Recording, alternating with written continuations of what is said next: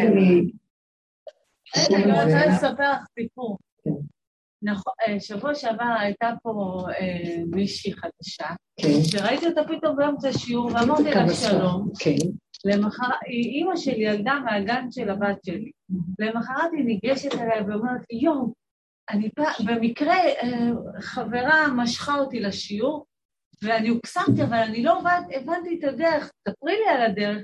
אז אמרתי לה, אני אספר לך, היא אמרה, אני מאוד הוקסמתי מהרבנית, אבל לא הצלחתי להבין את הדרך, אמרתי לה, תראי, זה לוקח קצת זמן, צריך להבין, תיכנסי לגוגל, תיכנסי לזה, אז היא אומרת לי, רגע, אה, הרבנית, לאיזה זרם היא משתייכת? אז אמרתי לה, שמעת הרב אושר? הרבנית, הבחורה נהייתה לבנה, היא אומרת לי, מה זאת אומרת, איך הרבנית קשורה לרב אושר? אז אמרתי לה, הרבנית תלמידו של הרב אושר, אז היא אומרת לי, הסבא שלי היה תלמיד של הרב אושר. תראי, הרב אושר, איכשהו הביא אותה לפה בדרך עקיפה. וואו, מי זה הסבא שלה? אני לא יודעת, אמרתי לה שתבוא, הלוואי והיא תבוא, ואז היא אומרת לי, את יודעת, היא התקשרה לאימא שלה באותו רגע, היא אומרת לה, אימא, נכון, אמרתי לך שהתלהבתי אתמול אה, משיעור תורה וזה, אה, היא תלמידה של הרב אושר, אז האמא אומרת לה, תקשיב, אני לא הייתי עושה צעד בלי להתייעץ עם הרב אושר. אז אמרתי, את רואה איך הוא שולט אותם, הרבנית? הרבנית, הוא מביא אותם, הוא מאחד אותם, זה לא נכון, יאמן. נכון, נכון. כן, זה ריגש אותי, אמרתי, אני חייבת לספר. וואי, זה באמת מרגש. דעו לכם שאני אה, הייתי, אה, הייתה לי עמותת חינוך. שהיה במדרשייה תיכון, ובסוף פתחנו גם מכללה, אבל לפני שפתחנו את המכללה הייתי קשורה עם, אה, הייתי קשורה עם רב אושר, אבל לפני כן הייתה לי את המכללה עם מדרשייה, והייתי אה, קשורה עם הרבה רבנים בירושלים, רבנים ליטאים גדולים.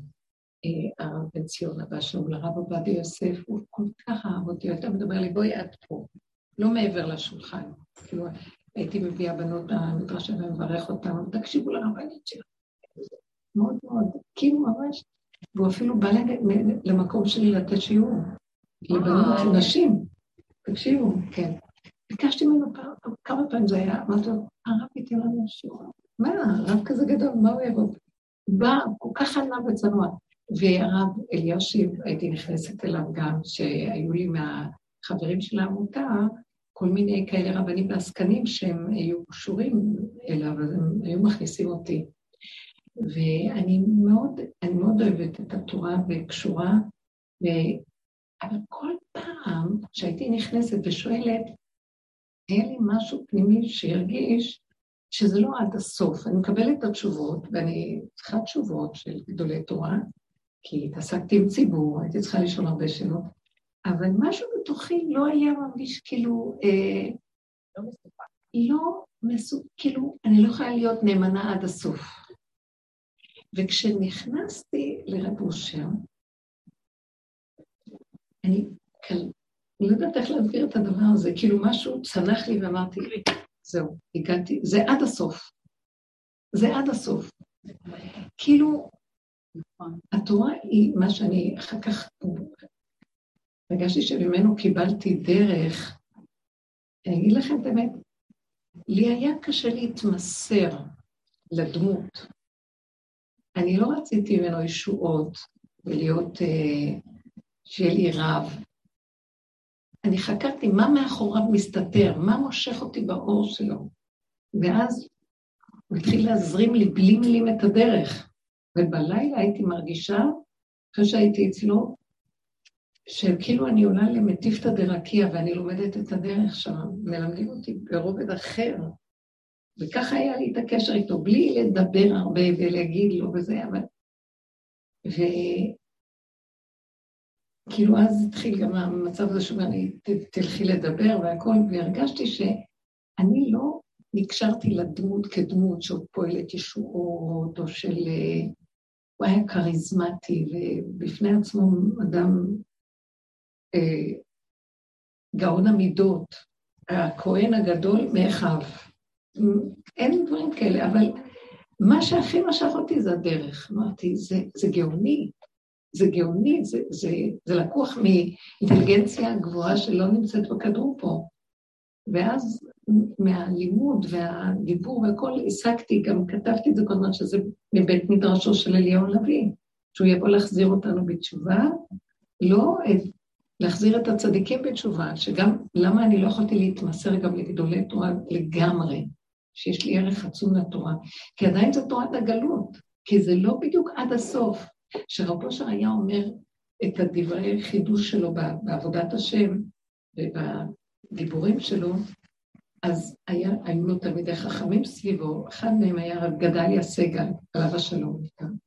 ואז הוא אמר לו, רב אושר, כשאתה אמרת עכשיו מה שאמרת, יש בדיוק פסוק כזה בחומש, בפרשה זו וזו, שמה שאמרת זה ממש מה שכתוב בתורה, זה...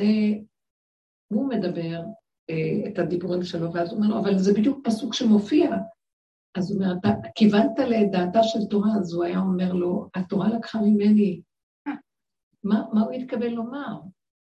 שהלוחות הראשונים ניתנו לפני שבירת הלוחות, ואחר כך שבירת הלוחות זה מה שיש בידינו, תורת משה.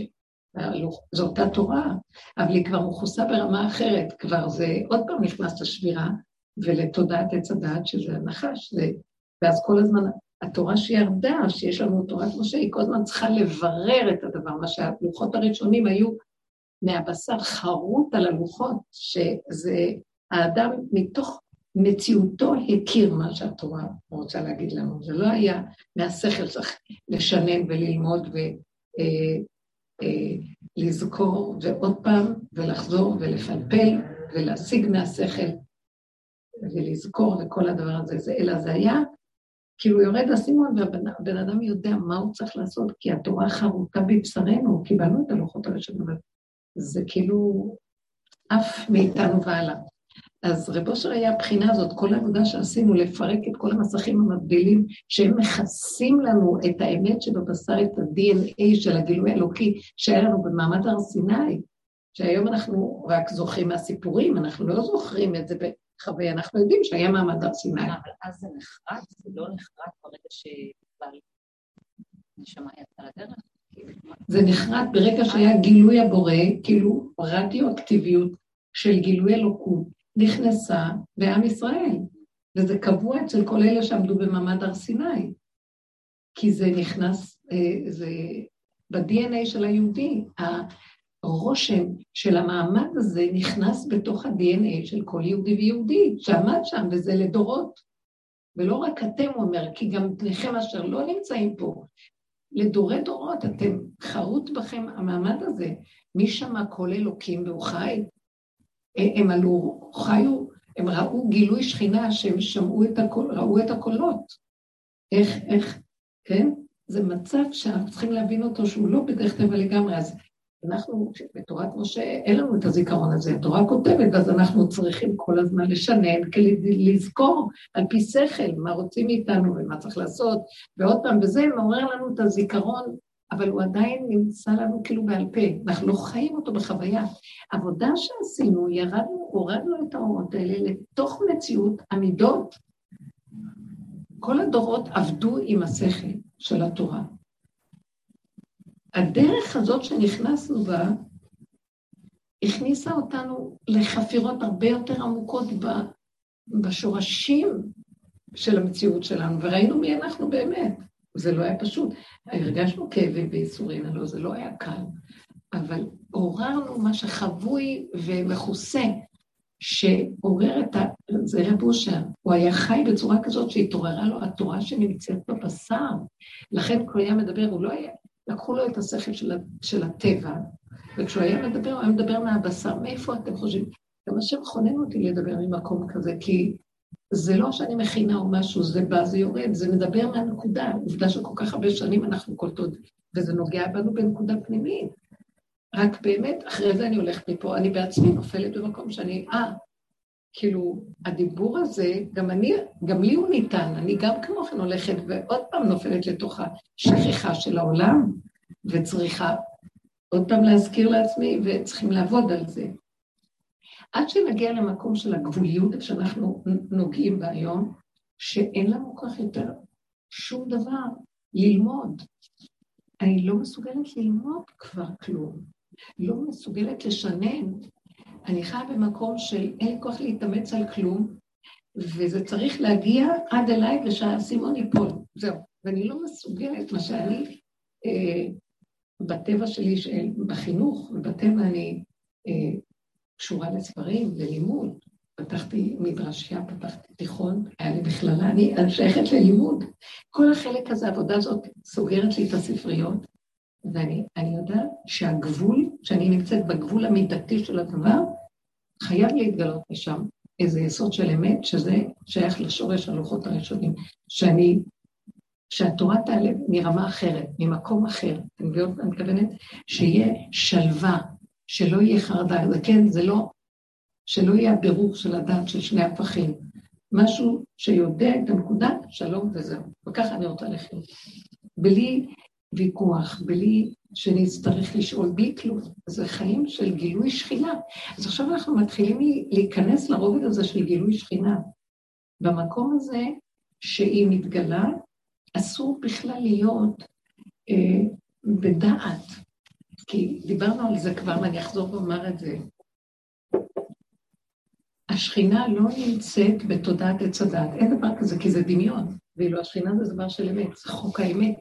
זה, זה הדופק של החיים, זה כוח השכינה, אנרגיית חיים. ואילו עץ הדעת שלנו זה חקיינות.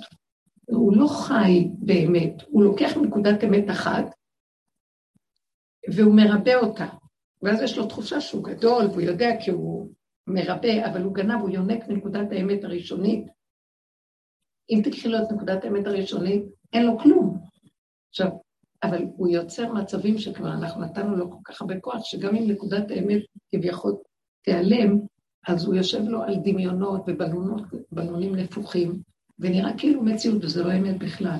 וכל העבודה שעשינו זה לפרק את כל המצחים האלה ולחזור לגבול. והגבול מאוד עוזר לי אה, לחזור לרגע.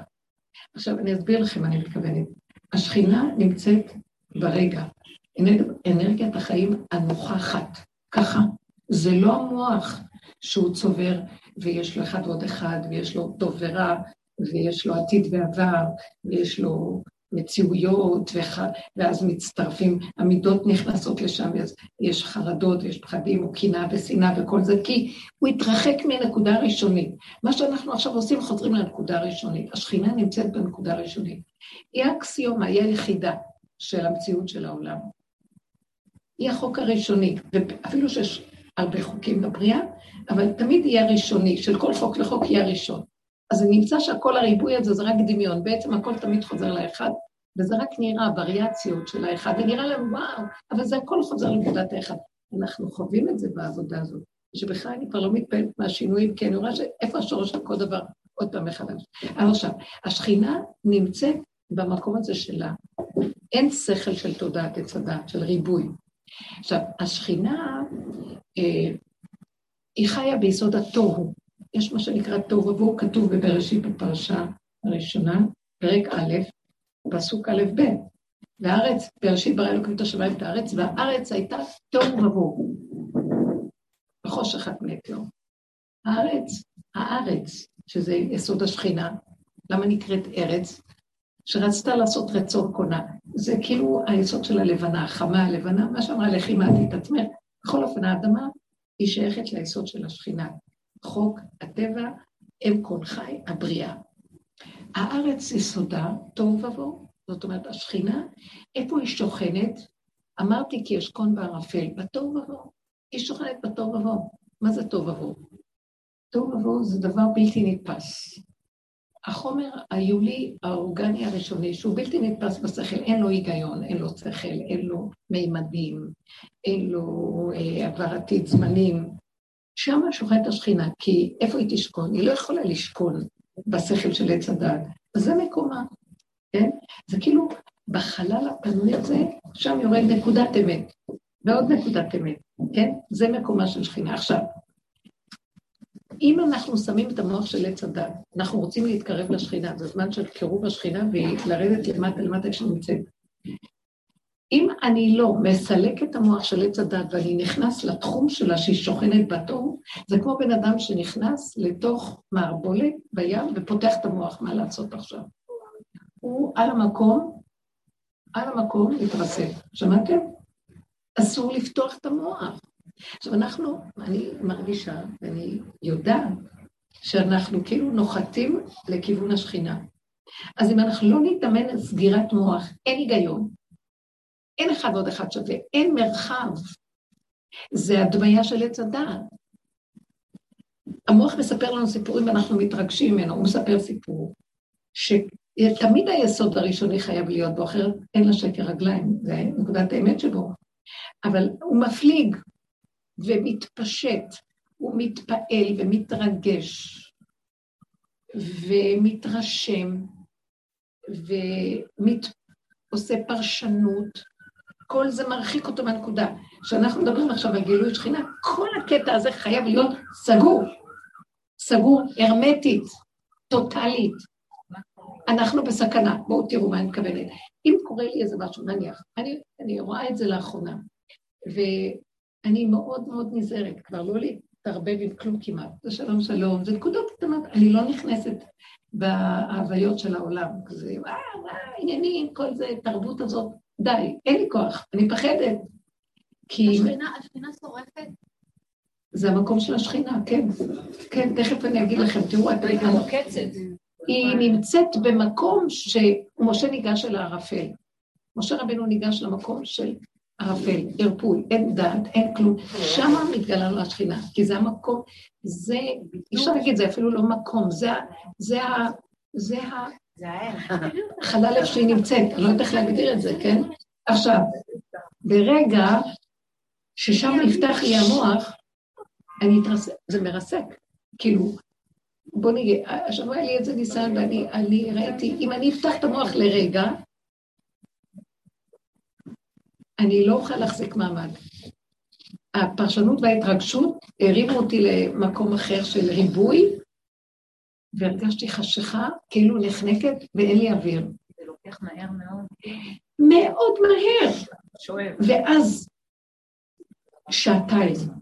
הקצת הזה של כמה דקות, אפילו לא בקושי, שעתיים השכיב אותי, ורציתי, ביקשתי את נפשי למות, לא יכולתי לחיות. אני לא יכולה להסביר לכם את הדבר הזה. ואז אמרתי, אז קלטתי, חייבים לעבור את זה במעברים, כי לימודים, דיבורים, אבל במעברים. אמרתי, אם את לא תחיה, את חיה את הסכנה, את לא מבינה איזה סכנה זאת. אין, מה שהיה לא היה. מה אכפת לך? מה זה קשור? מה אכפת לך? אל תקשיבי למוח, הוא מספר סיפורים. ואנחנו כל הזמן מדברים על הדיבורים האלה, אבל עכשיו זה מתחייב בנפשנו. כי כל הזמן דיברנו, וטוב שדיברנו, גם עשינו המון הכנות, זה אי אפשר בבת אחת. ובכל רובד איפה שהיינו, זה גם היה שכל של, של השכל עוד עובד על השכל. אנחנו בשכל יותר גבוה של מודעות על עצמנו, רואים את הפגמים ועובדים עליהם. ונכנסים בזה ומפרקים את זה ומספרים את המעברים שלנו, מה שעשינו פה שנים. עכשיו אם אני אעז לעשות את זה, אוי ואבוי לי. אסור לי להיכנס בעבודת הפגם בכלל, כי ברגע שאני אכנס לפגם ואני אתחיל לראות מה קורה, מה קורה, לא קורה, מה, איך אני נראית, לא נראית, אני נותנת לזה, אני, הנה, הוא כבר נכנס לתור. אין, לא היה ולא נברא, זהו. זאת אומרת, הוא כבר בורא עם זה איזה משהו במציאות, הוא כבר מאפשר, הוא עושה את החשבונאות, הוא ממחיש את זה, סתם, אני הייתי באיזה מקום, אמרתי, יו, רק שאני לא אעקץ מהעיתוש הזה, ישנתי בטבע, והיה עיתוש, ממש חששתי, אמרתי, שמתי את הסבים עד לפה, אז אמרתי, יואו, אבל הוא עקוץ אותי באף. ובסוף מה קרה? הוא גם עקץ אותי באף וגם עקץ אותי בידיים. ואז אמרתי, וואו, ואז הקשבתי לשיעור, אמרתי, אולי גם פה יש איזה משהו, בקטע שרק חשבתי... אה, עד כדי ככה סכנה. חשבתי, וזה קרה לי בדיוק איפה שחששתי. בגלל זה לא באתי לשיעור פעם שם. ברגע שאני נותנת... וואו. פחדה לבוא לשיעור. הייתי נפוחה מהקיצון. את לא, את לא מבינה איך שהיא מדייקת פה, תקשיבו. רגע הוא עף לי, ואני נותנת ממשות ליתוש, יש לו כוח לעקוץ אותי, נתתי לו ממשות. עכשיו תקשיבו, אנחנו חיים בתרבות כזאת. כל אחד נותן משות לזה, וככה זה, זה מין סחרחרה של אחד מזיק לשני מהמחשבות של השני. 99% מבעלי עולם מתים מעין הרע. מה זה עין הרע? מחשבה רעה. מחשבה של שלילה על זה, או איזה ביקורת, או איזה שיפוטיות, או איזה דין, אפילו מהסיפוקים אני מפחדת, כי רגע יהיה סיפוק, אחר כך יהיה את הנחיתה, זה תמיד המנגנון הזה. בקיצור, אנחנו כאן עומדים במקום השכינה חייבת להתגלות, הוא גם תהליך של גילוי מאוד גדול של שכינה שם. מי שמרגיש את זה, גם הכל רועד פה במדינה, הכל כבר, זה כבר... ואז מה שאנחנו צריכים לעשות זה, אנחנו הכלים שלה. כי דרך דרכנו היא מתגלה, היא צריכה כלים, אם לא היא יורדת ואין כלים שורפת. אז היא צריכה את הכלים. עכשיו, הכלי חייב להיות כאילו אין לו ראש. כמו שארץ ישראל, ראיתם את המפה של ארץ ישראל, היא כמו מפה של אישה. Uh, המפרץ, מפרץ חיפה זה כמו החזה, הלב זה כמו הכנרת, החולה, החולה שייבשו אותה זה כמו הטחול, אה, ים המלח כליה, כל סיני זה הירכיים הרחבות של אישה שגרה במזרח, וים סוף זה כמו מקום ההולדה, הנוקבה של כל עם ישראל, ועכשיו הם יצאו ממצרים, כאילו נולדו מחדש. עכשיו, אין ראש, אין ראש למפה של ארץ ישראל, שמתם לב? איפה שהלבנון, וזה אין ראש. יש שם כאילו מקום, זה אה, שייך לבורא עולם, זה לא שלנו בכלל, הראש. הוא נקרא הראש, רב אושר קראו לו הראש, ראשי תיבות, הרב אושר. בדיוק, זה לא מקום שלך שבן אדם, אין, אנחנו לא צריכים להיות עם ראש, אז הקדושה נוחתת, והיא בחינת הראש. ומה עם הקדושה הזאת? אני רוצה לשתף אותה, הרבנית. כן. היום בבוקר... לא שומעים. אני אנסה... עליזה, עליזה, למה את בסוף בואי להגיד? היום בבוקר אמ, לקחתי שלוש בנות אה, יחד עם הבת שלי, לקחתי לה שתי חברות. הם ישנו אצלנו והלכנו לים בבוקר. ואחרי שהייתי איתם כל הלילה ובבוקר, אמרתי, זהו, עוד שעה, אני שולחת אותם לאימהות שלהם. ואז קיבלתי טלפון מחברה, והיא עצבנה אותי. היא אמרה לי, זה שטותי, רגע, טוב, אני אספר. היא אמרה לי, אה, אה, תורידי את הבת שלי אצל החברה השנייה, שאת מחזירה אותם הביתה. ואז אני אמרתי לה, נראה לך שאני מורידה אותה, כאילו, והבת שלי, מה, הם כאילו, הם, הם כל היום ביחד. אז היא אומרת לי, חמודה, אני לא שאלתי אותך, אני אמרתי לך. ניתקתי לה את הטלפון, ושרף, אני אומרת לך, כל הגוף שלי בער, הרגשתי ששורפים אותי בפנים, זה שטות, בואי, אני לא כזאת ילדותית. זה לא היה אמור לעצבן אותי, גם אני יכולה להבין, היא עובדת. אבל זאת הייתה התחושה. ולא דיברתי, ולא, לא, כאילו באמת, כמו שאת אומרת, לא היה לי ראש, לא חשבתי על כלום, לא, לא, לא שפטתי, לא טחנתי, לא אמרתי איזה חוצפה, מילה. רק שריפה, תחושת שריפה. אבל שרפתי עד שלוש בצהריים, לא עברה לי השריפה, ואני מבטיחה לך שמחשבה אחת לא הייתה לי בראש, כאילו, את יודעת, לפעמים כשאת מתעצבנת, את כאילו, מה זה חוצפה? לא דיברת, התקשרתי לרחלי ב-12, הדבר היחיד שאמרתי לה זה, השם הוא לא בישועות, ולא, הוא רק, ב, ב, לא יודעת מה אמרתי לך, הוא באש. הוא באש, ואני אומרת לה, ואת יודעת עוד משהו? הוא הזכיר לי את הילדה, אבל מה זה הילדה הקטנה שהייתי? וכל פעם אני מגלה, כל פעם מחזיר אותי כמה שנים אחורה ומוציא דברים שכבר מזמן לא נמצאים, אבל היום הוא מוציא דברים של ילדה בת לא יודעת, בת עשר, כאילו העצבים האלה, השריפה הזאת שהייתה לי זה של הילדה בת עשר. טוב, ובשעה ככה רבע לשלוש זה יצא. כאילו כלום, כל השרפה הזאת יצאה, הצטננתי, לא היה כלום, אני לא יכולה, אבל מה שעברתי כאילו בחמש שעות האלה, לא, ועוד פעם, ומילה לא הייתה לי בראש, כאילו לא הייתה שום... כי הוא נמצא פה, והוא אומר, תיזהרו, טיפה של משהו. וגם תראי איזה שטות. אבל מה תיזהרו, היא לא חשבה. אבל גם לא, תראי איזה שטות. לא, אבל הייתה תגובה. היא אמרה לה מילה. כן, שימו לב איזה זמן קצר. כן. ואיך הראש נתפס. היא בסך הכל אמרה משהו והיא סגרה, אפילו לא הגיבה, אבל בתוכה כבר זה התקבע. הוא אומר, זהו, אני כבר פה. אבל זה לא בראש. אני כבר פה, תקשיבו. כמו שנדב ואביהו, תקשיבו, זה מוחשי, אה, מחנה שכינה. זה המקום של מחנה שכינה, גילוי שכינה. למה צריך כל כך הרבה זהירות כשמתקרבים למקום, למקום הקודש? מורה מקדש זה נקרא, כמה הלכה, יש פה כמה דברים שצריכים, כמה זה, כמה קורבן. אדם לא יכול סתם לה, להתקרב.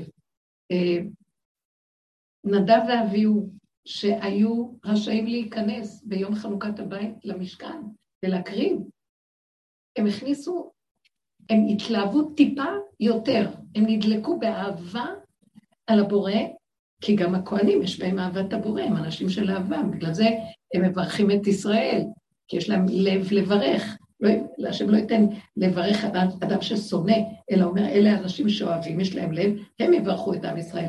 והם נכנסו עם, עם אהבה, והם עלו, על, גלשו על גדותיהם בדבר כל כך חיובי ויפה, והשם היכה בהם. תקשיבו, אני לא רוצה להפחיד, חס וחלילה, זה היה, אבל אנחנו לוקחים משם דוגמה מסוימת. שום דבר היא לא עשתה, אבל אנחנו כבר כלים, אתם לא מבינים שהוא מחפש את הכלים, חזר אחרינו, כי אנחנו הכלים שלו, לא סתם עשינו פה עבודה, אני אומרת לכם, בנות יקרות, נכון, באנו בהרבה שנים, ותראו איך השם זה לא פלא, תקשיבו. הוא מחפש כלים, הוא אומר, תנו לי קבוצה הכי קטנה, יש מי, כמה יהודים, יש מלא. אני, תביאו את הקטנה שעובדת באמת, אני נכנס בתוכה וממילא אני מביא את הישועה. זאת אומרת, אבל הוא רוצה מאיתנו שמירה, הוא רוצה לשמור עלינו. ומהי השמירה? החוויה שאת עברת, אומר לך, את רואה? תזהרי. מה זאת אומרת? היא רק אמרה איזה דבר, תראי איך נדלקתי, כי באמת הטבע שלך נדלק בחוצפה, איך היא דיברה? אני מחזיקה לה את הילדות, כל כך הרבה שעות, ונותנת והכל, ובסוף גם נותנים לי הוראות ובאיום מאוימות. הוא פשוט סידר את זה שהיא תדבר ככה כדי שיגע בך נקודה, כדי שתחי את הסכנה. אז אני ממש הרגשתי את זה, שזה ברור. כאילו, שזה הוא, לא כן, עכשיו ה... כן, ממש. אין שום הבנה כאן, אין חינכון, אין איזה מחשבה של אחד ועוד אחד. הקצת שאת השתהית עליו, החמץ הקטן הזה, תראי מה.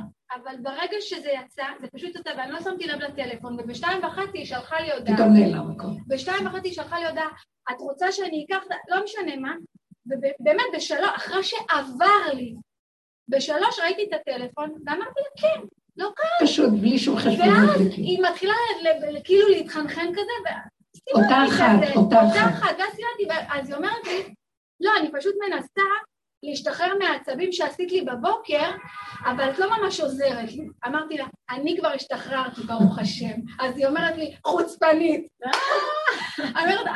אבל זה הצחיק אותי, הרבנית, זה הצחיק אותי שזה היה חמש שעות. אנחנו נצטרך להיזהר מהעולם מאוד מאוד, גם זה שיחת סרק. לא צריך אותה ולא כלום. היא אמרה לי, אמרתי לה, קחי את הילדה ותעופו לי מהעניין, תפחדו מהעולם. תפחדו מהעולם. מה זאת אומרת כבר? את עוד מתפתה להגיד לה מילה.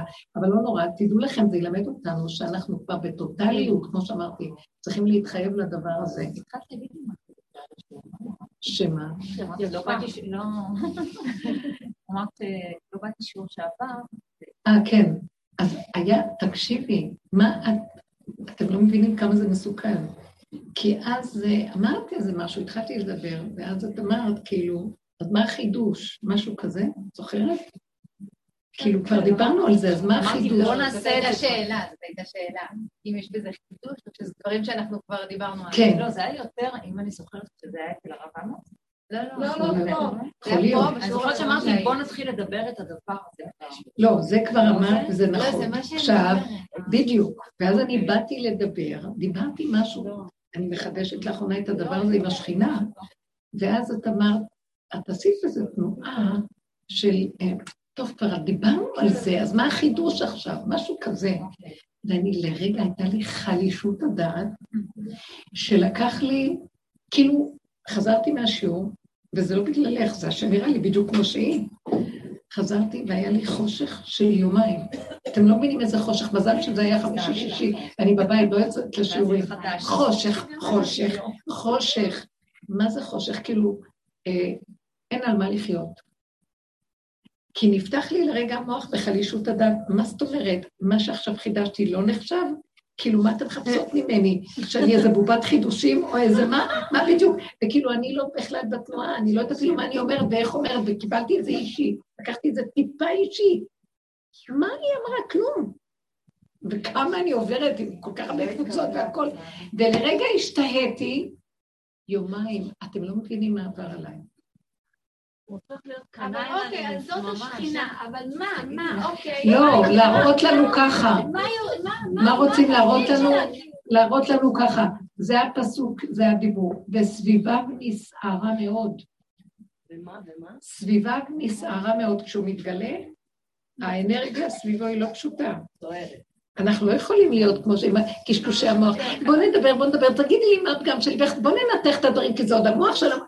בתוך המוח עוד עובד. זה כאילו כל מילה מיותרת היא מיותרת. אין, זה כבר עובד אחר. אם את תכניסי את המוח של הטבע ותעבדי שם, הלך עלייך, זה מה שקרה למרגלים.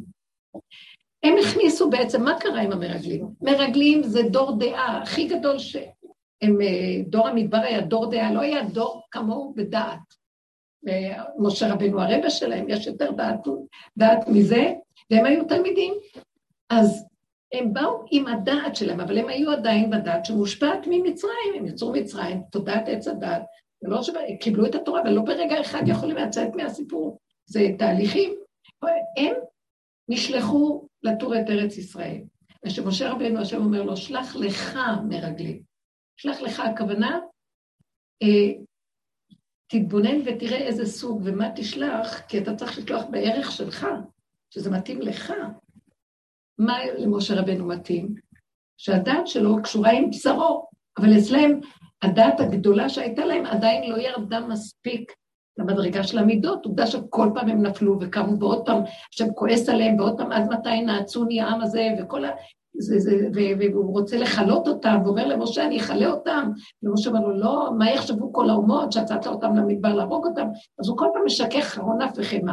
אבל יש שם כל הזמן השכינה כועסת על המצב הזה, כי זה לא תואם, האור הגדול הזה לא תואם למצב של המידות שלהם. עכשיו, הם הולכים עם הדעת הזאת לארץ ישראל לתור אותה.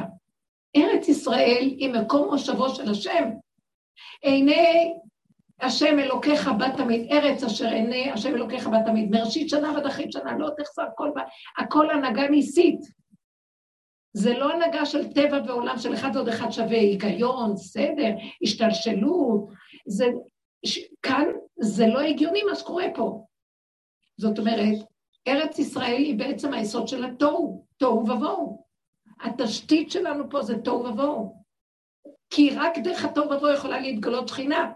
ולמה צריכים שיהיה טוב ובשכינה? למה צריכים את השכינה ברמה הזאת? שהיא תהיה מסודרת, שיהיה היגיון, שיהיה שכל. כי זה בדיוק הכוח של ארץ ישראל. אין שום דבר הגיוני פה, ואל תכניסו טיפת מוח, ותאמינו שרק הוא והוא יסדר את הכל. לא לתת ליתוש שום טיפת מקום, והוא לא יעקוץ. לא להגיב טיפה לשום דבר, והכל יסתדר. לא להאמין לדיבורים של המוח. כי המוח, יש לו היגיון, אחד ועוד אחד שווה. יש זמן, יש מקום, יש השתלשלות, יש סדר, אה, יש מימדים, אחד ועוד אחד שווה, ואם האיש הזה עשה, איך המחשבה של האדם? בא לו מחשבה. רגע, אני צריך, אה, יש לי משפחה של עשרה ילדים, צריך להחיות אותם. אם אני לא אעבוד, אז מאיפה תבוא לי הפרנסה? הנה, שימו לב איך המוח חושב, שזה טבע. אם אני אעשה ככה, אז יהיה לי כן, ואם לא, אז איך יהיה? כן? אז ממה אני אחיה? וזה לא עובד ככה בארץ ישראל, השכינה זה מקום אחר. אתם תשבו פה, ואכלתם לשובע את לחמכם, ולא יחסר לכם דבר. ותשמטו את הארץ, כמו עכשיו שנת שמיטה, אז וכי תאמר מה נאכל? אז התורה אומרת לנו, ועשתה לכם השנה השמינית, גם את השביעית, הכל, אתם תקבלו גם את השישית, גם את השביעית וגם שמינית. זה לא על פי טבע בכלל מה שיהיה פה, רק תקשיבו לי מה שאני אומר. רק תלכו בלי לשאול שאלות, ורק, זה מה שקרה, גיבורי כוח עושה דברו. גיבורים, לא לתת למוח שלהם לשגע אותם. רק תלכו בכיוון הזה. עכשיו, הם נכנסים לתחום, שזה תחום התוהו ובוהו, ומכניסים בו את המוח שלהם, קטלני, קטלני, הם באמת מתו, לא, הם, השם הרג אותם. בתוך 40 יום נראה לי, ואחר כך כל דור המדבר, כל שנה היו מתים, ולא רק זה, זה היה בתשעה באב, אז לדורות כולם ובבכייה לדורות. עד כדי ככה מעשה שהם עשו, שהם הכניסו צלם בהיכל בעצם, בתוך הקדושה של הנהגת ארץ ישראל, שאני שולח לכם, אתם עוד מדברים לשון הרע, וכאילו הכנסתם את הטבע הכי גרוע. אז הם אומרים ככה, אנחנו רואים שכל הזמן מקברים פה מתים, כל הזמן כאן קוברים, הסימן שזה ארץ קשה, היא אוכלת יושביה. ואילו רש"י כותב שם לא, כי פשוט השם רצה להעסיק את התושבים כך שלא ישימו לב למרגלים. שימו לב מה המוח אומר, אחד עוד אחד שווה, אם מקברים מתים, כנראה שכל הזמן יש מלחמות, וכל הזמן מתים פה. אז הם אמרו, לא טוב, אבל תקשיבו, אתם מבינים מה קורה בהיגיון? בארץ של השכינה, בתודעה של השכינה, תקשיבו, אסור להפעיל את ההיגיון. עכשיו, אנחנו חיים בתורת ההיגיון והשכל. אם נתחיל להזיז את המוח למקום של מה שלא יקרה, אני לא חושבת, לא מחשבנת, לא פותחת ומפרקת, לא מבינה, רק מקבלת ככה, אני מתחילה להיכנס לרובד של השכינה. שמעתם מה אני מדברת? רק ככה התחיל להיות חיים פה. לא קשור לכלום. זאת אומרת, אני אומרת ככה, היום עמדתי בתור לאיזה דבר, ויש מלא אנשים, אני באה, אין לי זמן, ואני צריכה לעמוד בתור, ואני עכשיו, אין לי זמן, אני לא יכולה לעמוד בתור. אז המחשבה הראשונית רוצה להיפתח, להגיד, תור, מה אני אעשה, איך אני אעשה, לא אעשה. תקשיבו, אני נבהלתי מהמוח שלי שהוא רוצה ללכת בסדר של הטבע, לחפש עצה ותושייה מה לעשות עם, עם התור. ונתתי לתור ממשות, כאילו, ברגע, אני מאוד עכשיו ממש שמה את המקום הזה, ברגע תפסתי, לא, אני לא רוצה לחשוב. את רואה את התור? אין תור. קרה דבר מאוד מעניין, בשניות. הקופאית שהייתה שם עזבה ובאה לקופה שלידי. עכשיו, אני פחדתי שהם יגידו, אבל, אה, אז, אבל התור הוא... כי היה שם, אז, אז אני ישר ניגשתי לב, וישר אמרתי לה כמה דברים, וזהו. ואחר כך הם שמו לב שבאמת היא עברה לפה, אז הם אמרו לה, אנחנו היו קודם. טוב, אז אמרתי, סליחה, לא ידעתי וזהו. אבל היא באה עד אליי. תקשיבו, הייתי עמומה. ואז אמרתי, אסור לפתוח את המוח, כי הכל יכול לקרות פתאום בצורה אחרת לגמרי, למה לך לחשבן? או שהבן אדם אומר, וואי, אין לי, אין לי מספיק כסף לזה, וזה מתחיל להגיד מה, וזה איך אני אקדם את זה. הוא לא צריך לחשוב שום דבר, הוא צריך להגיד, אני רוצה את הדבר הזה. משהו קורה. כן, כן, ספרי. זה ממש עכשיו כן. בערב. ישבתי עם חברה שהיא בכלל בדרך בכלל אין לה שום מודעות. אבל היא חמודה ויש בה משהו פשוט וישיר וכיפי, ויש בינינו כימיה מיוחדת. אנחנו יושבות כזה בפיאנו, יש איזה מקום כזה ש... יושבים בחוץ. דלווינו, לא יודעת איך קוראים למקום הזה, לא משנה. אנשים אה, שותים יין, יש גבינות וקצת ירקות, אנחנו יושבות כזה על איזה ספסל, אווירה מאוד נעימה, אבל המוזיקה כזה עם ביט כזה. פטיש כזה על הראש. אז היא אה, אמרת לי, אולי נציע להם שישימו מוזיקת אווירה. אז אמרתי לה, למה צריך להציע? אני לא מפסיקה להגיד את המשפט, ופתאום המוזיקה, מוזיקת אווירה. מה זה מוזיקה נעימה? ואז היא אומרת, ואז אנחנו ממשיכות. טוב, ואם היה פה אה, עכשיו גם איזה... איזה להקה כזאת, שכמו שיש במקומות ככה בכיכרות, שמנגנת על כינור, אנחנו, אז אמרתי לי, אוי, אולי נציע להם את זה, אמרת, מה נציע? ראית איך זה קורה. חכי שנייה, כאילו, אני לא יודעת איך זה קרה. פתאום אנחנו שומעות איזה צלילים כאלו, מאיפה הצלילים? זה מה... זה מה... כאילו, זה מהמוזיקה? מאיפה הצלילים האלה? פתאום רואים מישהו עם אה, מנגן, ואנחנו כאילו ממש מול עינינו, ואז אני אומרת לה, את רואה את הפלא שלה? זה קוונטי, זה כאילו... אתם מבינים שזה קיים עכשיו? הרבנית, גם לי סיפור קטן. אבל זה יהיה קיים כן, זה לא להתפעל ולא להתרגש. בדיוק. לא, כי אמרתי לכם, טיפה של התעלות והתרגשות, זה כבר הולך על תודעת עץ הדת, אחד עוד אחד עוד אחד. אסור, זה רק, רק ככה נפלא, בטוח. כאילו, כשאנחנו מתפעלים, אנחנו מטילים ספק שיכול להיות שהשכינה יכולה... היד השם תקצר? אין דבר שנבצר ממנו, השתבח שמו. אז בואו ניתן לו את ה... זה כאילו תודה אחרת, שמתם לב? איך אנחנו אומרים, עשיתי ונושעתי, כותבי שרים. מה? אז איך לא? הלוא הוא איתנו כאן כל הזמן. כשאנחנו אוכלים זהו, ולא הקדים קנה לבשת, איך? זה כל המהלך שלנו הופך להיות, התודה משתנה, וזה צריך להיות צפוף וקצר. כי אם אנחנו מתחילים להפליג, המוח החזק של העולם הוא מאוד ספק, הוא ספקני, והוא מלא שיעבוד של עמל ויגיע. ופה היא אומרת, לא להתייגע, ככה, נהיה. תיתנו לי את הקרקע לדבר, שחררו את המוחות שלכם, את האחיזה במוחות. זה לא קל, צריך להתאמן. יש לי גם סיפור כן. מהיום. היום יצאתי עם חברה, היום יצאתי עם חברה לקניון. כן. היום יצא עוד פעם. אתם רואים שהוא ממש מתגלה פה, כל הבנות רוצות לספר, זה קורה. כן. היום יצאתי עם חברה עם הילדים לקניון, ואז איכשהו יצא שבמקום, הלכנו לקחת את הילדים לאכול גלידה, איכשהו יצא שישבנו במסעדה ובזבזנו הרבה כסף. ולקחנו אותם למשחקים, ואז נכנסנו לרכב והיא אמרה לי, מי התכוון בכלל? את שמת לב שבזבזת 300 שקל היום? אז אמרתי לה, זה מה שהשם רצה, הוא רוצה שאני אבזבז את ה-300 שקל האלה, זה שלו, אני לא, אני לא עושה חשבון. מה, בזבזנו 300? אני לא עושה חשבון, זה לא שלי, זה שלו, זה מה שהוא רצה. אז היא אמרה, אני חייבת, אני חייבת לשחרר את זה, אני חייבת לשחרר את זה. ואמרתי, הרבנית, אני נכנסתי הביתה, אני מצאתי על השידה 300 שקל בשטרות, וצילמתי לה את זה. הייתה אצלי אורחת מחו"ל, והיא השאירה לי 300 שקל על השידה, ואמרה לי, זה בשבילך ובשביל רני, תתפנקו, השאירה לי הודעה, זה בשבילך ובשביל רני. זה ממש בקטנות, הרבנית, זה לא... זה סיפורים ממש לכם יש באמת סיפורים. לא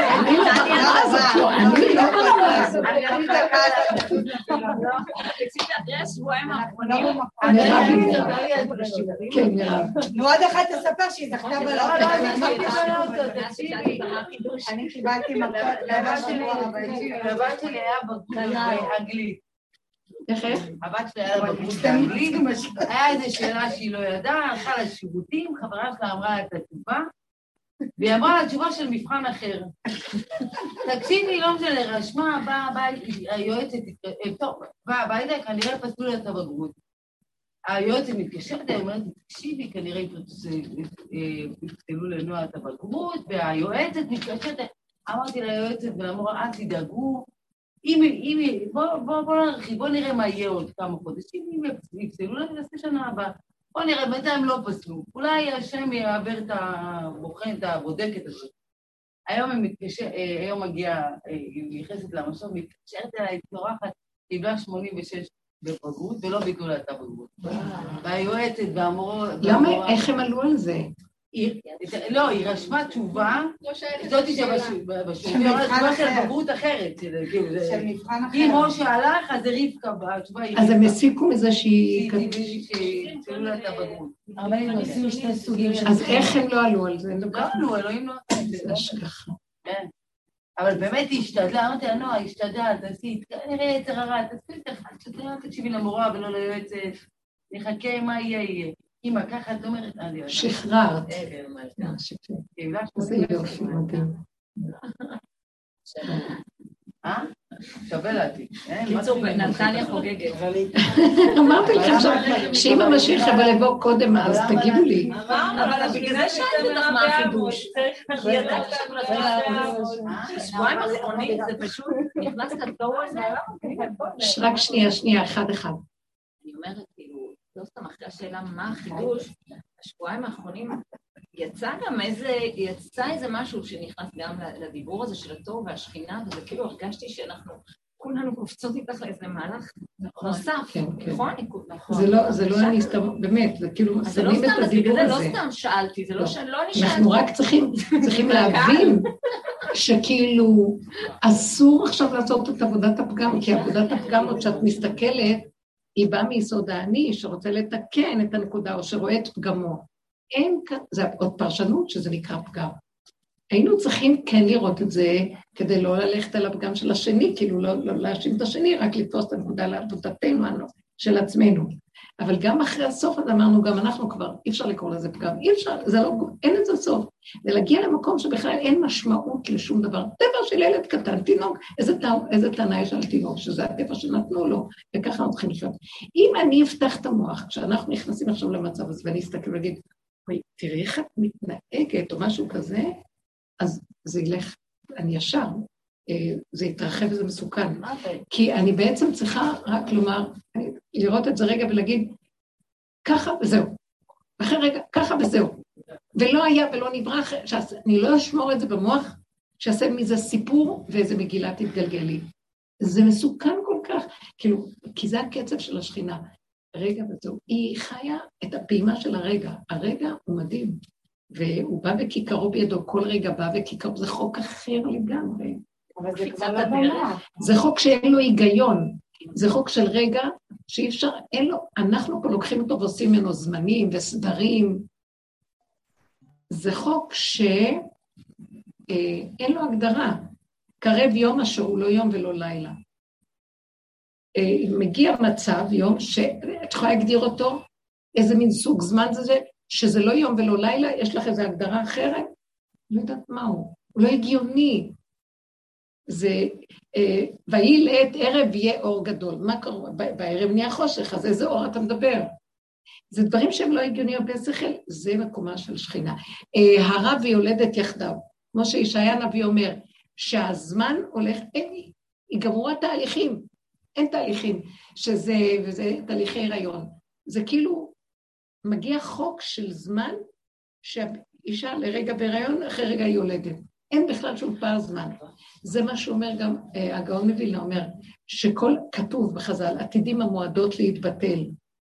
אה, עתידים קורבנות להתבטל. המועדות, איך הוא אומר?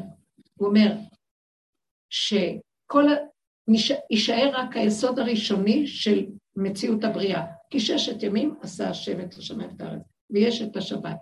אז השישה ימים האלה, כל המועדות ייכנסו בשישה ימים. יום ראשון יהיה פסח, כי זה ראשון הוא לחודשי השנה.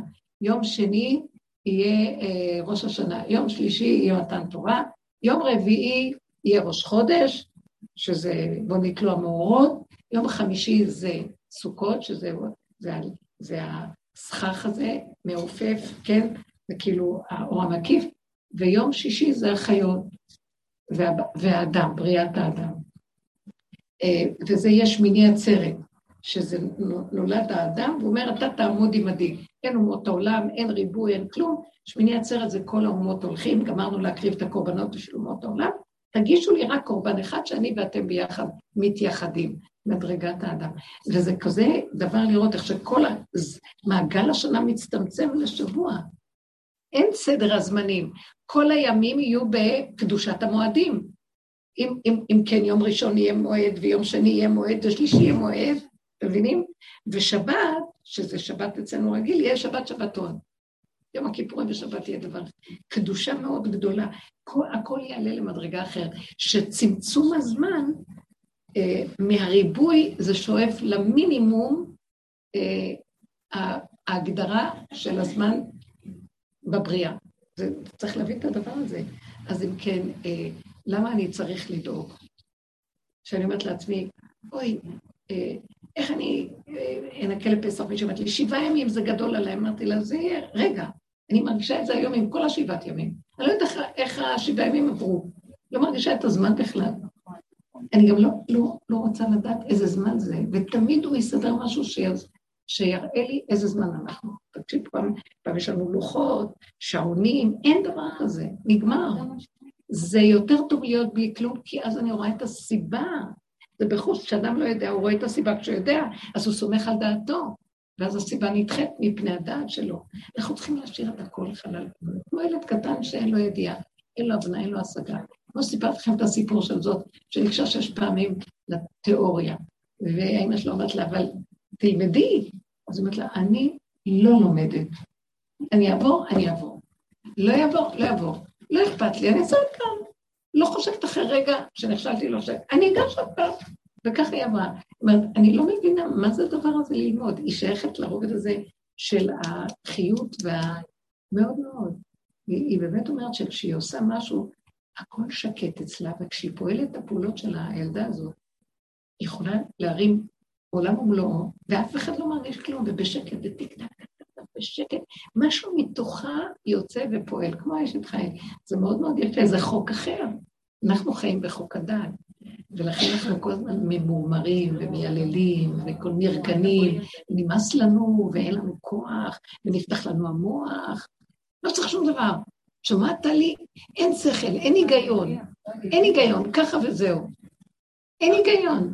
הרבנית, אצלי יש עוד משהו שקורה לאחרונה. פתאום אני מתעמתת מול עבר הווה. כאילו, הפגמים שניסיתי לעבוד על המידות ולהשפיר אותם ולייפות אותם, פתאום אני אוהבת אותם, והם מצחיקים אותי גם כן, אז פתאום אני לא צריכה את הקהל, הם כן, זה מצחיק אותי, אז זה חורר. אין להם משמעות שמה שנתנו להם בעץ הדת, זה לא המשמעות הקודמת, אין, לא צריך. לא לבקר, לא לשפוט, לא לדון, לא לקטרי כלום, ככה וזהו. לא, אנחנו, העבודה שעשינו היא מגיעה לקצה של... בקצה אין שכל, אין מוח כמו של העולם. אז זה תודעת הקצה, אנחנו כל הזמן צריכים להיות בקצה, שמעתם? זו התודעה של הקצה.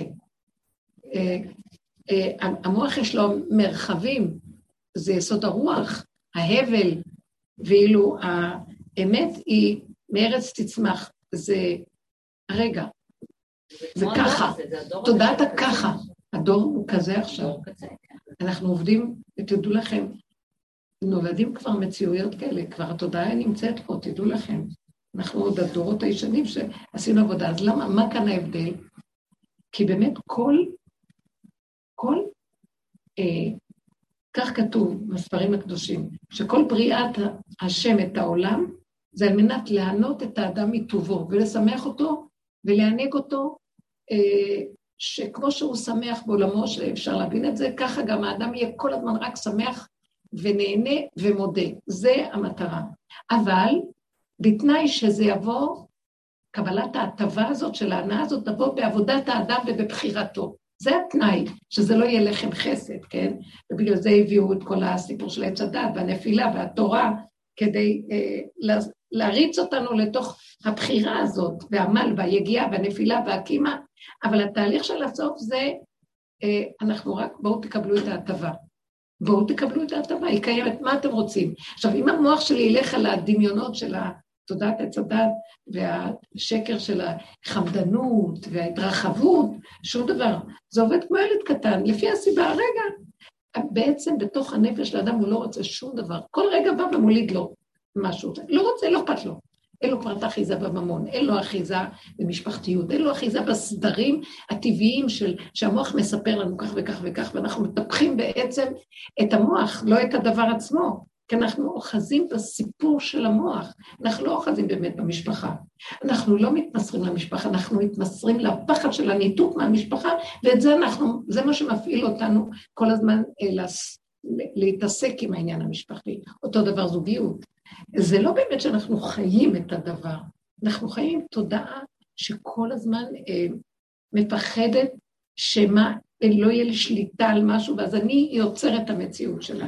והמציאות כבר קיימת, העגלה נוסעת, תורידו את השק, אני מסדרת לכם הכל, אני מחברת, אני מקשרת.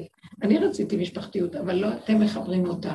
כמו שאני ביקשתי מכם דבר, אני גם אתן לכם את כל הכלים כדי שזה יתקיים. זה לא אתם. עכשיו, כמה עבודה צריכים לעשות כדי להשיל את החרדה של הישות ואת הכוחנות ואת ה... אז, אז אם אני לא אעשה, מי יעשה? אתם מבינים את כל העמד והגיע ומכות וכאבים, ובסוף אנחנו אומרים, כסילים של בנותיכם, למה אתם חוזרים עוד פעם? תרפו, תרפו אותו כי אנוכי השם. כמה עבודה צריך לעשות כדי להרפות?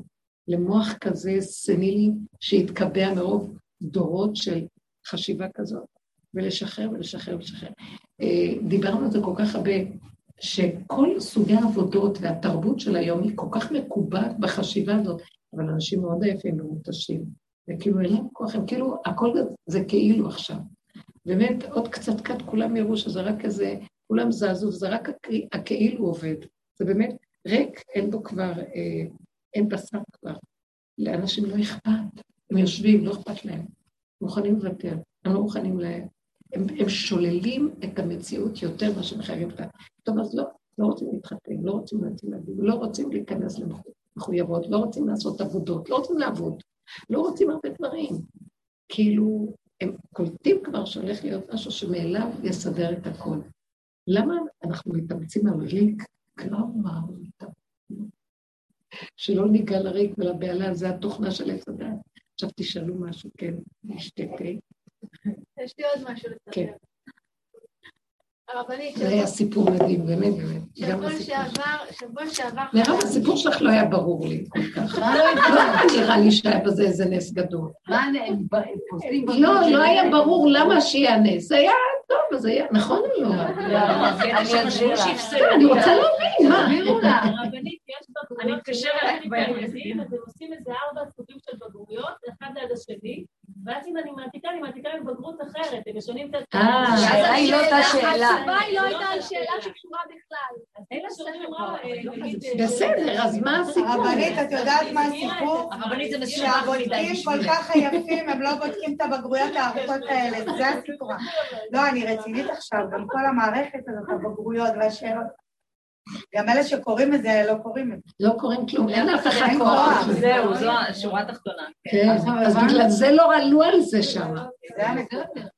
מבחינתה, זה לא לעשות תשובה של בגרות אחרת, שבדיוק אותה תשובה קיבלה לא הנקודות, אבל זה הסגיר את זה, שהיא העתיקה מבגרות אחרת.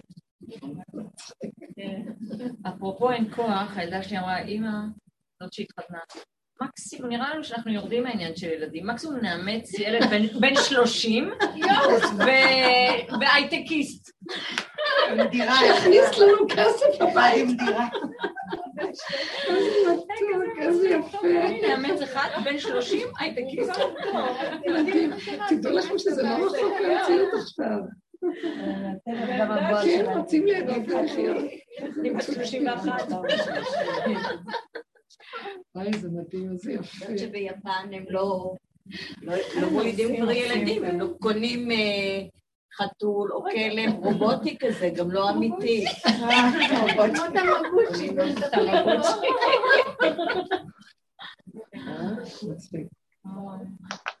ארץ השכינה, הכל כאן יעבוד מאליו, זה מה ש... אבל רבנית, את כל הזמן אומרת לנו שכן צריך לצאת לעולם עם שמה? שאת כן צריכה לצאת לעולם בלי המוח. מוכרח להיות, כי אה, לא לתור הוא ברא אותו, לשבת את העולם, הוא רוצה שאנחנו נהיה בעולם. אבל המגיע עד אליו זה לא זה. איך? כשאת אומרת שאני אשב וזה יגיע עד אליי. לא הכוונה נשב פיזית, הכוונה שהנפש תהיה מיושבת, שהתודעה תתיישב בבשר, זה נקרא נשב. אני הבנתי את הרבנית, אבל בשנייה... זה עולם התנועה. בשנייה שאני יוצאת לשנייה, אז כבר הוא קופץ ואומר, אז אולי תתקשרי להוא, תעשי את זה. זה מאוד קשה, כאילו... בואי נגיד רגע, בואי תני סיטואציה. לפעמים כן הוא שולח מחשבה, תתקשר להוא, מה רע בזה? אז זהו, אז אני מתקשרת וזהו, כאילו... בסדר, מתקשרים וזהו, לא הלך, אז זהו. בלי הפרשנות. כן, הפעולות צריכות להיעשות. המשמעות והפרשנות וההתרחבות לא צריכות לעשות, ותנועה חדשה, והתחדשות, וקדימה. לא לעשות מזה אה, כאילו לאחיזה וכפייתיות על איזה סיפור שכבר המוח סיפר לי. אה, את אמרת לי להתקשר, אז אני אחזור ואני אתקשר ואני אתקשר ואני אתקשר. זה כל הזמן זז, זז, זז, זה כל כך יפה. מישהי סיפרה לי שהם אה, שתי בנות שרצו ללכת לאיזו הופעה, ולא היה, אה, לא היה להם כסף להיכנס להופעה. והיה להם מאוד חבל, אבל היא, היא אומרת, אני במחשבה שלי לא רציתי, שמעה את השיעור וזה, אני לא רוצה בכלל לחשוב שאני אה, לא אכנס, אני אכנס וזהו. אז אה, זה היה כנראה באיזה מקום שיש לו שבע פתחים, אולי אצטדיון או משהו, אני לא יודעת, הייתה איזו הופעה. אה? לא יודעת מה זה. אז הוא לא שבע פתחים, הוא כמה פתחים בכל אופן. אז אז היא אומרת לחברה שלה, אנחנו ניכנס וזהו, לא מדברים איך, אבל את יודעת משהו? בואו נעשה, בוא נ... נכון שהם הפילו את חומות יריחו עם כמה הקפות, בואו גם אנחנו נקיף את המקום. אז הם הקיפו ודיברו, ודיברו על כל מיני דברים, והקיפו וכאילו, בינתיים כל האנשים נכנסו בזה, ואז הם נעצרו בהקפה של מורדאי, אה, נעצרו שם, היה בדיוק איזה פתח כזה, והיה שם שומר. אז היא אומרת לו, נכנסת, היא אומרת לו, אנחנו רוצים להיכנס ל... אה, זהו, החומה השביעית, היא אמרה ככה, החומה השביעית נפלה ואנחנו רוצים להיכנס אה, להופעה וזהו. רק אנחנו רוצים להיכנס להופעה, אז הוא אומר להם, תיכנסו. ונכנסו. היא אומרת, זה, זה פשוט אפילו, היא לא רצתה להתעכב, להתרגש. אנשים עובדים עם זה. נכנסו, היא אמרת, נכנסנו. לא היה בכלל איזה התנגדות. זה לא היה משונה או מוזר, באופן מאוד טבעי, כאילו, תיכנסו. לא, נכנסנו. זה, אני פעלתי מהסיפור. עכשיו, אנחנו ככה נותנים כל כך הרבה ממשות לדמויות. אה, השומר לא ייתן לי. ואז אני ישר חושבת, למה שייתן לי? לא ייתן לי, הוא שומר כאן, יש לו תפקיד, לא רוצה להשלים, הוא לא ייתן, למה הוא ייתן לי? אתם שמים לך מוח מדבר? לא להקשיב לו, לא, לא לחשוב, רק לעשות פעולות. אתם מבינים איזה מקום צריך להיות פה? עכשיו, אדם שיש לו הרבה דעת, כמה קשה לו להגיע למקום הזה שלא יחשוב ולא כלום, ולחיות בבשר וזהו. זה לחיות כמו ילדים קטנים שחיים עם היצריות הרגעית, והולכים איך שהיצרות מוליכה אותם. איך שהמציאות של הרצון והיצריות הרגעיים. זה צמצום מאוד גדול. אני אומרת לו, ריבונו של עולם, קל לדבר בזה, אבל אני אגיד לכם מה הוא נותן לאנשים ש, שזה, שהם באו מתרבות כמו התרבות החרדית, עם כל כולה שכל וכל כולה חשבונאות של טבע גם החילונית, ואחד עוד אחד שווה, יכול להיות, אבל אני מדברת עכשיו מה שאני יודעת. ואז אני אומרת, איך אני אגיע למקום הזה? ואז אני רואה שהוא עוזר לי בזה, איך הוא עוזר לי? שאם לא, אני אמות. אתם מבינים? הוא ממחיש לי ש... שאין לך ברירה, אוי ואבוי לך. אני, אני לוקח את החיות שלך, את תיכנסי לחושך ש... עכשיו, הגבוליות מאוד uh, מאותתת לי של טיפה של כאב, אני לא יכולה להכיל, טיפה של אני לא יכולה להכיל, ואם אני אכנס בזה קצת יותר עמוק, אני יכולה להישכב שעות, שעתיים, שלוש, בשבילי המון. אני לא יכולה לסבול את החיים. עד שאחר כך אני אומרת לעצמי, לאן נכנסת? מה, המוח סיפר לך סיפור? כלום אין. בשניות. איך עוצרים? איך עוצרים? קמים ועושים פעולה. אני אגיד לכם עצה מאוד טובה שעוזרת לי. אה, כל הזמן למשוך את הסיפור לתוך המעשה, אפילו אם אין קשר. לכי, אה, מישהי אמרה לי, אה, היא רצתה, הייתה בדכדוך מאוד גדול כי לא מוצאת דירה.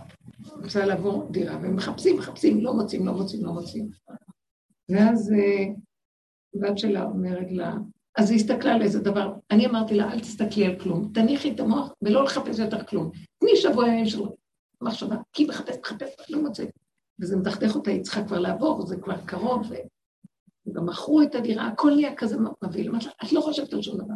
אז אה, היא אומרת, סיפרה שהיא... אה, אה, המוח שלה טחן אותה, טחן אותה, ואז היא נתפסה במוח.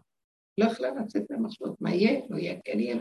ואז הבת שלה, הקטנה אומרת לה, אמא, יש לי יום הולדת, נכון? אני מבקשת, מה תכיני יום הולדת? אומרת, יש מלא ממתקים, אני אתן לך ממתקים לגן. אז היא אומרת לא, אני מזמינה עוגה. לא, לא, לא, לא, אני בשום אופן לא מוכנה עכשיו להיכנס לעוגה ולא שום דבר. את, קחי, אתן לך מלא ממתקים טובים. לא, אמא, אני רוצה עוגה. ואז היא פתאום נעצרת, ממש ילדה מתעקשת על העוגה מאוד מאוד. אז היא פתאום קלטה, היא אומרת לי, קלטתי שבעצם המעשה שאני עכשיו יושיט ידיים וכנס בעניין העוגה, ישחרר אותי מהמוח הנוראי הזה. ואז החלטתי, פתאום הייתה לי הסחת הדעת רק לעניין של העוגה, חומרים, ומה לעשות, ואיזה עוגה, ולפתוח את זה, ואז הבנות באו ועזרו לי, ואז... ולגמרי הסחתי את הדעת ונהיה לי איזה רווחה, איזה מתיקות, כי מה שאמרת לה, זה היה לה קשה, אותה. עכשיו, אחרי זה היא חזרה, פתחה את הזה, מצא פתאום איזה משהו שבמחרת בבוקר הם הלכו לחתום על זה. היא אומרת שבהסחת הדעת, במקום שלא חשבה, ואיך הילדה הצילה אותה מזה, בואי תעשי את העובדה. אז, אני, אז אמרנו בעצם שכל העניין של המוח שהוא מתחיל לשגע, פשוט תמשכו לו את המוח, את הזקן, לתוך הפעולה והעשייה. כל פעולה, לכו תשפוך את הפח. לכי תשטפי את הרצפה. אה, תשתי כלים, תעשי הליכה.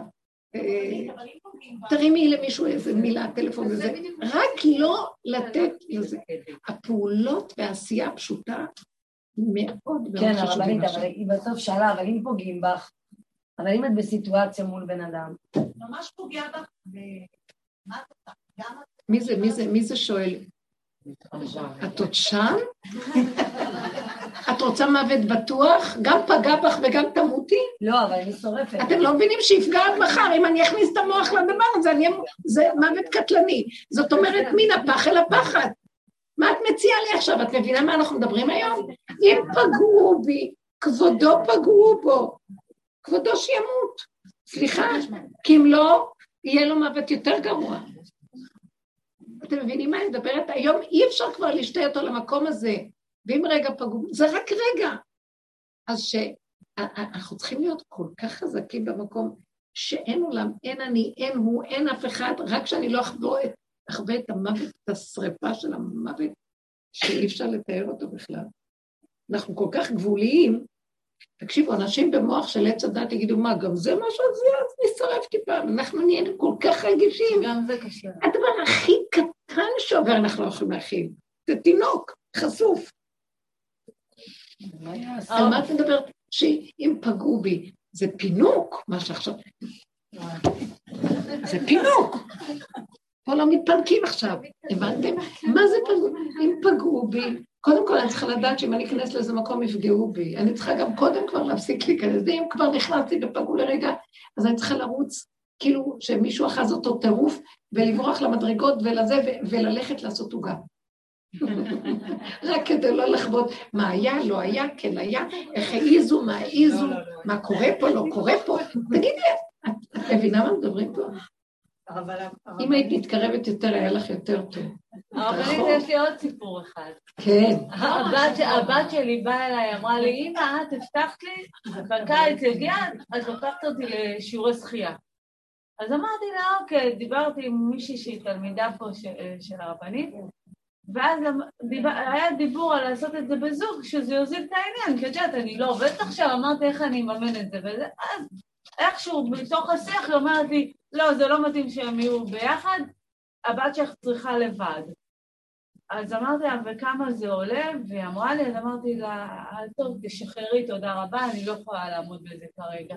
ואז נכנסתי לרגע צער כזה, ואמרתי, יואו, הבטחתי לילדה, השם אתה שומע?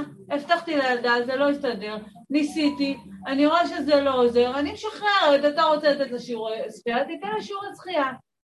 ואז היא שולחת לי הודעה, תגידי, רחל, יש מצב שיש לך ביטוח פרטי? אמרתי לה, כן, למה?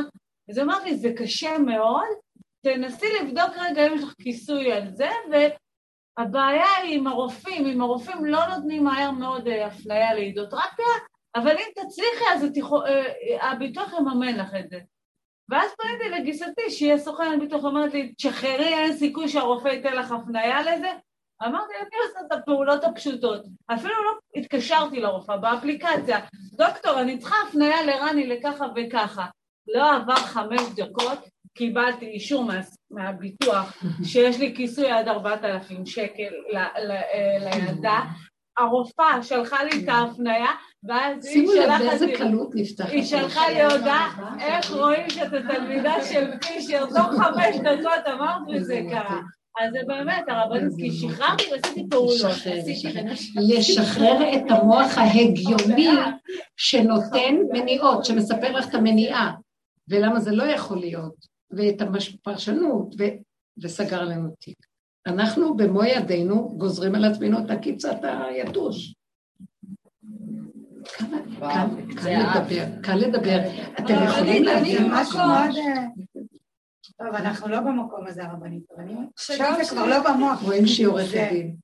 לא, הרבנית זה לא במוח, זה בבשר, כי השבוע קרה משהו כזה. כן. אני לא הרגשתי שהמוח שלי בכלל חושב על זה, בדיוק כמו שהיא אמרה. אני הרגשתי תחילה משהו שיום שלם לא יכולתי לאכול, לא. ולא זכרתי אפילו, כאילו למה, אני לא יכולה להסביר לך. זה, זה, זה משהו מפחיד, כאילו למה זה מגיע כאילו לגוף.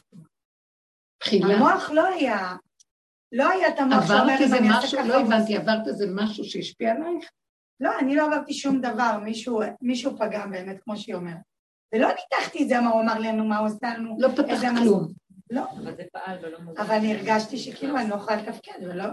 ואז פתאום אמרתי, אין שום דבר, הוא לא עשה כלום, וזה נעלם. כמו שבדיוק... אז היית צריכה להגיד, אין, שום, אין שום דבר כלום, כי בלי שנדע אפילו, זה מתגנב, אנחנו רגילים. זה רפלקס מותנה פה, מישהו הכאיב לי, גם אם אני לא ארצה, זה הרשימו עושה את שלו. תקשיבו, אין דבר, כמו שהיא אמרה, היה לה רק רגע שאפילו לא דיברה איתה, וכבר נכנס לה הצער, הכעס על האישה, או הפגיעה. כאילו הרגע שהודיעו את זה באמת. הרגע. עכשיו, אנחנו לא יכולים עד כדי כך אה, למנוע את זה, אז בואו בוא נעשה כזה דבר. אנחנו כן נחווה, אבל ככל שאנחנו נחווה את זה מהר ונגיד, אני לא מוכן להיות שם, ואני מקבע עובדה, אני, זה לא קשור אליי, אני לא מוכן להיות שם, אני לא, אין לי כוח להכיל את הכאב, אין לנו יכולת הכלה. אתם זוכר, זוכרות שפירקנו לארבע חלקים, איך נראה העולם, שהסברתי לכם, שמישהי שאלה אותי, שהיא אמרה, הבת שלה יש לה נטייה, היא, היא באה לאימא ואומרת לה, אימא, אני מרגישה שיש לי נטייה לבנות. אתם זוכרות את השיעור הזה, אני אחזור על זה קצת. אז, אז, אה, אז אני אה, אז היא אומרת לי, מה את אומרת שאני אגיד לאימא? ברגע שהיא אמרה לי, מה את אומרת, והסיפור הזה, הרגשתי חולשה בתוך הנפש, שאני לא מסוגלת יותר לסבול עולם, ולא תשובות, ולא עצות, ולא שום דבר. אין לי כוח לעולם, אין לי כוח להבלים שלו, אין לי כוח לכל מה שקורה, אין לי כוח לבעיות, כל העולם מלא בעיות, וצפות לך בעיות, העולם משתגע. ועכשיו, תסדרי כל מיני, בעולם מלא מקצוענים, אה, שרלטנים שמסדרים פתרונות וכל מיני עצות. אבל, אבל לרגע אמרתי, אבל זה שיעור. אז אני אה, צמצמתי את המוח ואמרתי, אמרתי לה שם, תעזור לי, תעזור לי. אני לא אז אני לא אהיה בעולם, אני רוצה לרדת מפה. אבל אם שמת אותי פה, והיא שואלת, ואני פה, וזה שיעור, אז תן לי מה, תן לי מה להגיד. אז ישר היה לי איזה קלות להסביר ככה. אמרתי לה, תראי, יש ארבע אפשרויות לתת תשובה לסיפור הזה. אפשרות ראשונה זה בדרך העולם, הנאור, הכללי, מה שקורה היום בעולם. אנחנו, תראו מה היום, אנחנו חייבים אה, להכיל אחד את השני, כאילו זה דור נאור, דור חיובי, דור של אה, גדלות ו...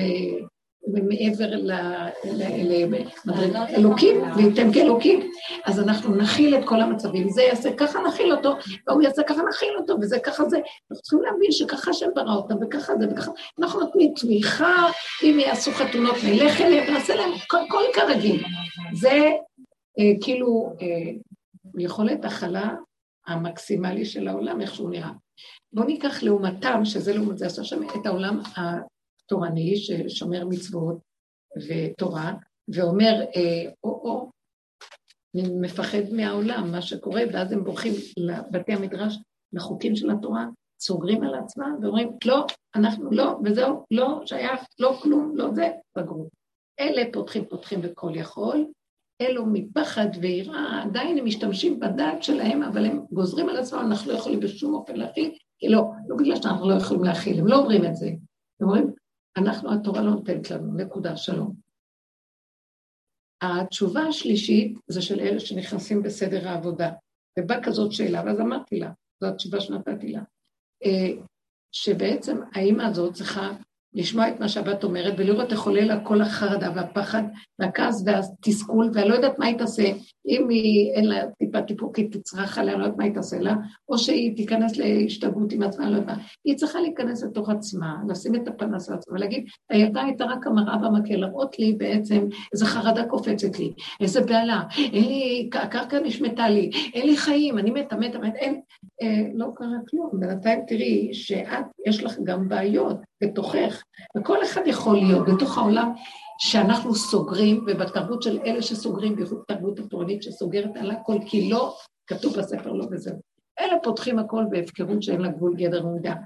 אלה נכנסים ואומרים, מה שאנחנו שומעים שיש שם יכול גם להיות אצלנו, הכל אצלנו מכוסה, אז כשפותחים את הטבע של מה שיש בתוך הנפש, יכולים הכל שיצא, אבל מה נעשה שיש תורה שהיא אוסרת עלינו?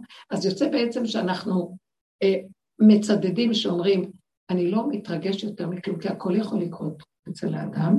מצד שני, אני לא יכולה לתת לזה דרור והפקרות. התורה אומרת לי לא. עכשיו, אני לא אדון את... כשיש מקום כזה, אז אני אה, יכולה להבין שבעצם אין לי, הטענה על השני, היא תהיה היא, היא תנבע מהחרדה שלי ומהדעה שלי ומהבהלה האישית על החיים ש, ש, שרק זה עוד היה חסר ומילא אין לי חיים וכל המרירות של החיים.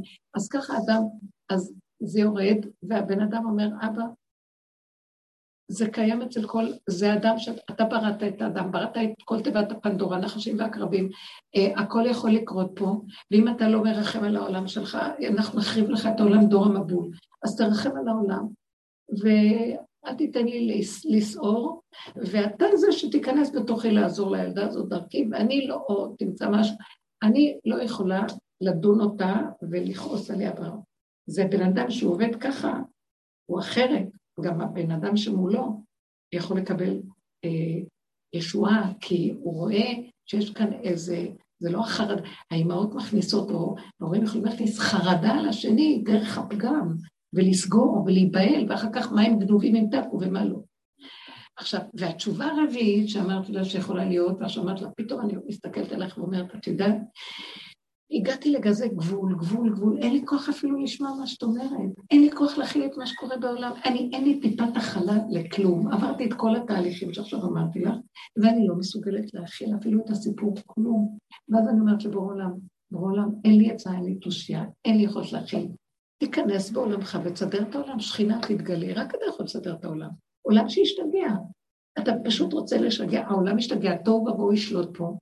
מה שקורה, זה מה שקורה בכל הסיפורים האלה המוזרים שקורים עכשיו, שמכניסים את המוח עם כל ההבלים שלו והדמיונות שלו והאפשרויות שלו לתוך עולם התוהו. זה יחריב את העולם, הם החריבו את עצמם במועדיהם. זה כאילו נראה נאורות, אבל העולם לא יחזיק מעמד. ואני אמרתי, שכינה קדושה, תתגלי, תתגלי לסדר את עולמך. אין כבר עצה, אין תושייה, אין שכל שיכול להסביר פה. אין כוחות נפש לטפל בדברים, אין לי נפש, נגמר לי כל הכוחות, אין לי נפש כבר. נפש זה התרגשות, זה התפעלות, זה הנפש, זה הדם הסוער בתוך האדם, הנפש הוא אדם, אין לי כוח לכלום. אז אני לא יכולה יותר לדבר. אז אמרתי לה את כל ארבע האפשרויות האלה. אמרתי לה, את רואה? ואנחנו, האחרון, זה הדבר הכי נכון. אין כוח הכלה. לא להכיל, מי שרוצה להגיע לקרבת שכינה, אסור לו להיות יכול. כי אם הוא יכול, אז השכינה אומרת, בבקשה, אז אני זזה ותסתדרו אתם. אני לא יכול כלום, כמו שהיא אמרה. היא אמרה, אני, אם אתה רוצה השם, הילדה צריכה לקבל, תסדר לה. אני לא, אני לא יודעת מה לעשות. כאילו, להישאר במקום של אני לא. עכשיו, בשנייה אחת שאני מסכים, זה לא, זה לא עניין של זמן, הוא יכול לפתוח לי איזה פתח ולהראות לי, ואני עושה פעולות פשוטות, פעולות פשוטות, אבל לא מתוך, אני יכול, אני אעשה, אני איאבק, אני אתגבר, אני אכריח. הבנתם מה אני מתכוונת? המקום הזה כבר לא. בקול רם? מה אפשר? מה העצה? אה, יפה. מה העצה? תכלס, מה תהיה העצה לאותה אחת? אז אני הייתי, אני הייתי אומרת לה, אה, עדיין שאנשים, והם באים, והיא בדרך, ואז אני הייתי מוסרת לה את עבודת הדרך. תגידי לאותה אימא, שכל הבהלה והסערה שיש לה, שהיא תתבונן בעצמה ולא תוציא את זה על הילדה, שהיא תקשיב ותלך לעשות איזה פעולה ותראה לבת שהיא שמעה אבל לא, ואחר כך, והיא תפנים ותעבוד עם עצמה לראות מי היא גם כן. אז, אז אין את הנטייה הזאת, יש נטייה לרציחה, יש נטייה להרוג, יש נטייה לגנוב, מה? אז זה לא משנה, זה נטיות באדם שצצות, ואסור להגשים אותם, התורה לא מרשה להגשים אותם. שיהיה זה, זה יהיה זה, זה. מי נתן רשות? למה לרצוח אה, מותר? אז למה לעשות דבר שהתורה לא מתירה מותר? למה? אה, כי בני אדם מרשים לעצמם, אומרים, מה, מה זה אכפת למישהו, מה אני עושה? זה כמו אדם שהוא חופר חור בספינה, באיזה זווית של הספינה, ובאים אומרים לו, אנחנו עוד מעט נטבע, הוא אומר, זה מקום שאני יושן בו, מה אכפת לי? אתה, אני לא עוד חופר בחור שלך, זה שאני יושן בחדר שלי. זה, זה, העולם נחרב. אז בסופו של דבר צריך שהאימא תעבוד עם עצמה, תפנים, ולא תצא בסערה רגשית מיידית, כשהיא מוציאה את הסערה החוצה, תתאפק, תכיל, כמו שעבדנו כל השנים. אבל אמרנו שכבר לא עושים. לא, אבל היא שואלת מה אני אגיד לאישה שש... שלא, זה לא אותה אחת, היא סיפרה, היא ביקשה על חברה שלה, היא לא ביקשה על עצמה. אמרה שחברה שכנה נכנסה אליה, שהיא לא בדרך. כן להכניס עדיין בעבודה, גם בתקופה הזאת שכבר, שכבר אין מוח בין אה, כוח. את יכולה להגיד לאישה כזאת, תשמעי, את לא יכולה להכיל כלום, זה, זה, זה... אני חושבת שצריך לתת לזה קפיצה. אני לא יכולה להגיד לה נאורות, כי זה שקר. אני לא יכולה להגיד לה גם סגרו, סגרו וללכת, כי זה גם חנק ובסוף הכל יוצא יותר גרוע. אני יכולה רק להגיד לה, זה נכון, יש כאלה, יש, יכול להיות נטיות, זה לא נטיות, אה, הן קיימות, אבל כמו שיש רציחה ואדם מחנך את עצמו דורות, לא להוציא את הרציחה החוצה. כך גם נטיות כאלה קיימות ויכולות לא לצאת, וזהו, כי ככה השם גזר, ואז זה ייעלם. כי יש משהו שאנחנו צריכים להבין שהבן אדם מרשה לעצמו או לא מרשה, בסופו של דבר, במוח הבחירה של האדם. וברגע שנותנים לזה כאילו גושפנקו, אז מה? לא נכון, אפשר לטפל בזה, אפשר לסדר את זה, זה לא... זה, זה הכל יכול, אבל שהאישה קודם כל תראה דרך המציאות של עצמה, שהיא לא תצא על הבת הזאת ותצרח וזה, כי הילדה תיבהל כל כך, שעוד יותר היא תיסחף למקום, זה יסקרן אותה יותר. לכן צריך לשחרר את המהלך של הרגשיות וזה, כן.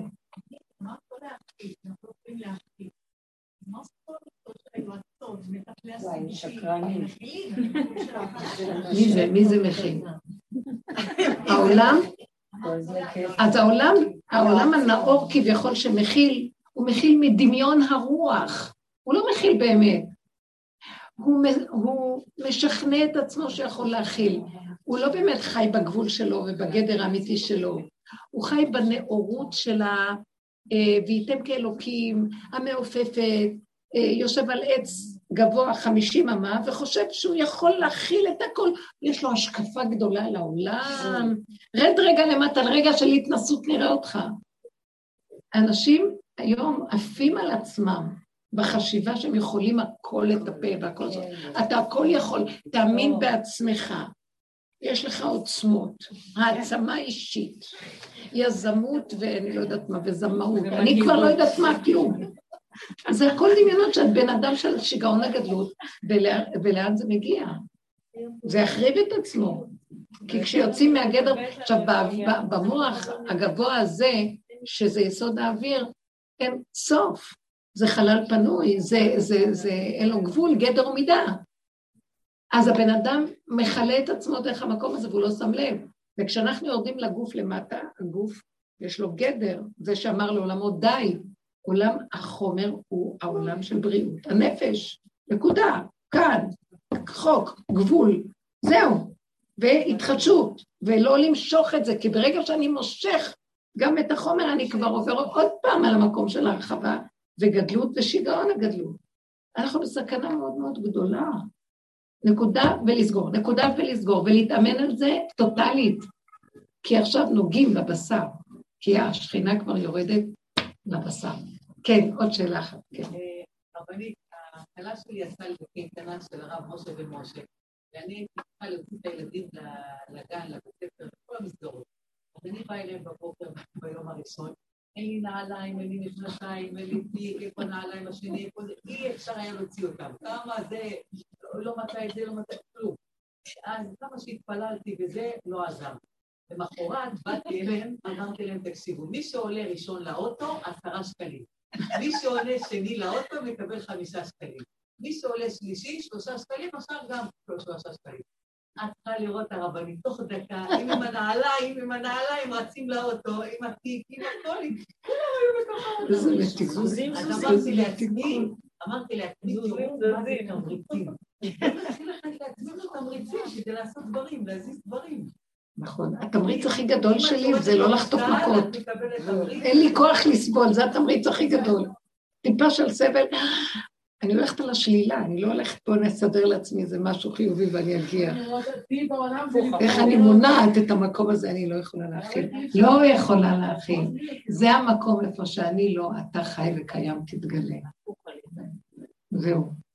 אדם כי ימות באוהל, אז שם נקנית התורה, היא קמה, זאת התורה. אדם כי ימות באוהל. זאת השכינה, זאת, זה מלשון נקבה. התורה נמשלה אה, לשכינה, אשת חיל. זה הפיוט על השכינה. זאת, זה נוקבה. לא יכול. זה רגע של הלידה, זה בתהליכים האחרונים של הלידה, זה אני, זה אין יכולת הכלה. שם יש גילוי של האור של השם, אור חדש על ציון תאים. גם הלידה, רבנית, גם הלידה, שיולדים טבעי, זה שורף ככה.